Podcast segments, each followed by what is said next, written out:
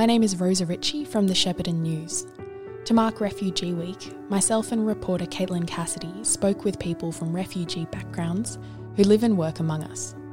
Their stories revealed the tragedies, the hurdles, and the triumphs of being a refugee.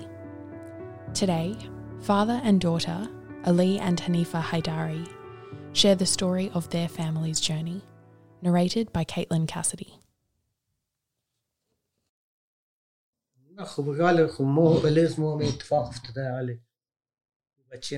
In Australia, you say there is freedom of expression. You say there's freedom to walk around without fearing for your life, and there isn't war here, but we still fear for our kids. Throughout our interview, Ali Haidary fidgets with his well worn string of prayer beads, clinging to them like a life raft as he recalls one of the hardest years of his life.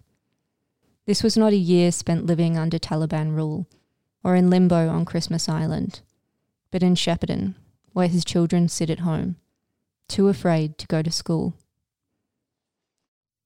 I always wanted my kids, whether girl or boy, to grow up educated, have some sort of education, and build something for themselves. Hailing from Uruzgan in Afghanistan, Ali studied up until year six, but there was no class above that. I was lucky. I was allowed to study. My older daughter had to dress up as a boy to go to school in Afghanistan. Ali is a father of five, and his daughter Hanifa often acts as a translator for him. The opportunity for his children to be educated was one of the big reasons Ali made the dangerous journey to Australia by boat in 2008. When his children were small, Ali moved between Iran, Afghanistan, and Pakistan, seeking work to feed his family between conflicts. Then, when the Taliban took over their village, Ali transferred his wife and children to Pakistan, where they remained for two years until the situation seemed to improve. Then things hit off again, not long after, and the Taliban killed my father. His father's death prompted Ali to make a decision. He rushed his family back to Pakistan, secured a passport, and sailed to Australia from Jakarta. His daughter, Hanifa, said the journey was a hard one his journey was a bit rough, and you know a lot of things happened, which is very hard um, to talk about. Twenty-three days into the journey, the boat broke down, and we almost drowned. That's when the Australian authorities found them and took them to Christmas Island. I felt as though when I was saved and I was brought back onto shore, I was basically reborn. I restarted life all over again. Six months later, Ali was granted refugee status and touched down in Melbourne in 2009.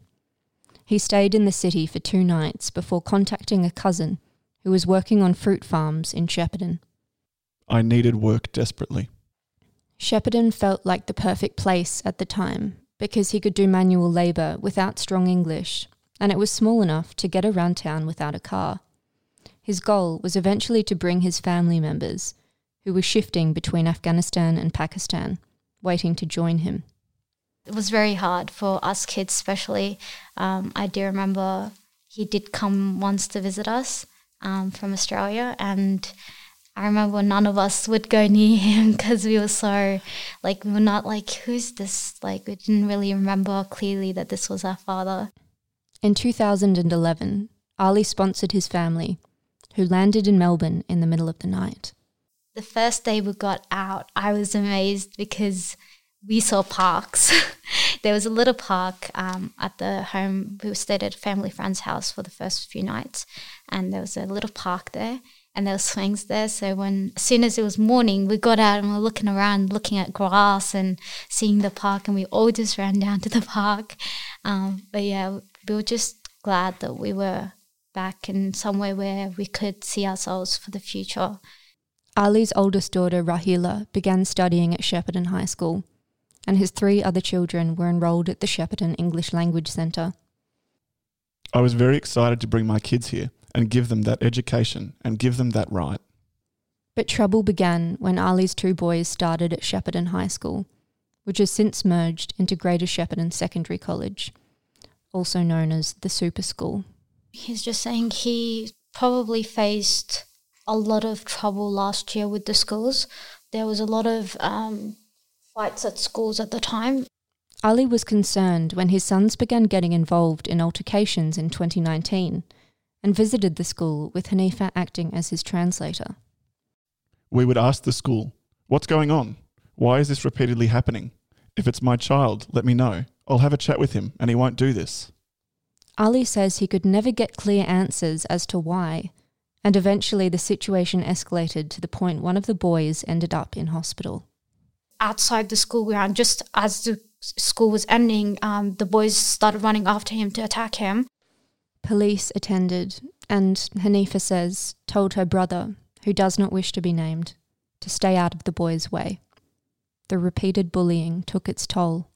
He said, I don't want to go to school anymore. I, it's not safe for me. Every time I go there, I get bullied. Um, they say things like, go back to your own country, and all of those things. And every time they say that, it it's hard for me to hear. Ali and Hanifa went to the police and the Department of Education, begging them to help the brothers change schools.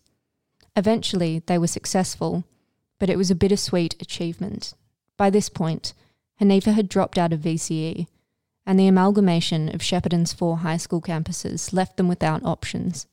I dropped out because I failed, so it was it was just hard. I just couldn't take it anymore. That was probably one of the toughest years we had ever faced in Australia, in Shepparton, in life in general. even us kids, like when we were back home, at least, even with the poverty, not having much food and everything, it wasn't as hard because we were kids. Eventually, Hanifa found an alternative pathway to university, but she worries about her siblings who haven't recovered Ali's oldest son, who once wanted to become a doctor, no longer wants to study, and his youngest son, who dreams of studying engineering, is afraid if he can't transfer schools, he'll also drop out. Everyone in our family, we were just so keen to become good things in life. Greater Shepparton Secondary College acting principal Barbara O'Brien says while she can't comment on individual cases, the school is committed to providing the strongest possible well-being support. She says interpreting services have all been improved based on community feedback, and two additional multicultural aides and English as an additional language teachers are due to start next term. Greater Shepparton Secondary College Cultural Officer Hussam Saraf says problems arose long before the super school model was implemented. Fights happen every year, and he doesn't think it has anything to do with racism. It's been almost a year and a half. We have not gone to the lake because my brother was attacked there um, by the same kids. As an adult and as a refugee who has experienced so many tough times in my life, I don't need anything to heal. I'm just hoping that my kids can heal from this and rebuild their life and rebuild their dreams. Ali's youngest son is applying for scholarships at private schools in Shepparton to avoid attending Greater Shepparton Secondary College next year. We're not just coming here to get educated so we can go back and build our home country. We make this place our home. We give back to this community. With the new high school campus set to open in 2022, Ali is calling for students experiencing discrimination to receive the support they need to thrive. Everyone's got the right to feel safe. The Super School hopes to see unity between different cultures, different religions, different walks of life. But if there's no unity between these different groups of people, everything will fall apart in that school and nobody will feel safe. This podcast is part of a five part series for Refugee Week, produced, written, and voiced by Caitlin Cassidy and Rosa Ritchie at the Shepparton News. Many thanks to St Paul's African House and the Shepparton Ethnic Council for their assistance.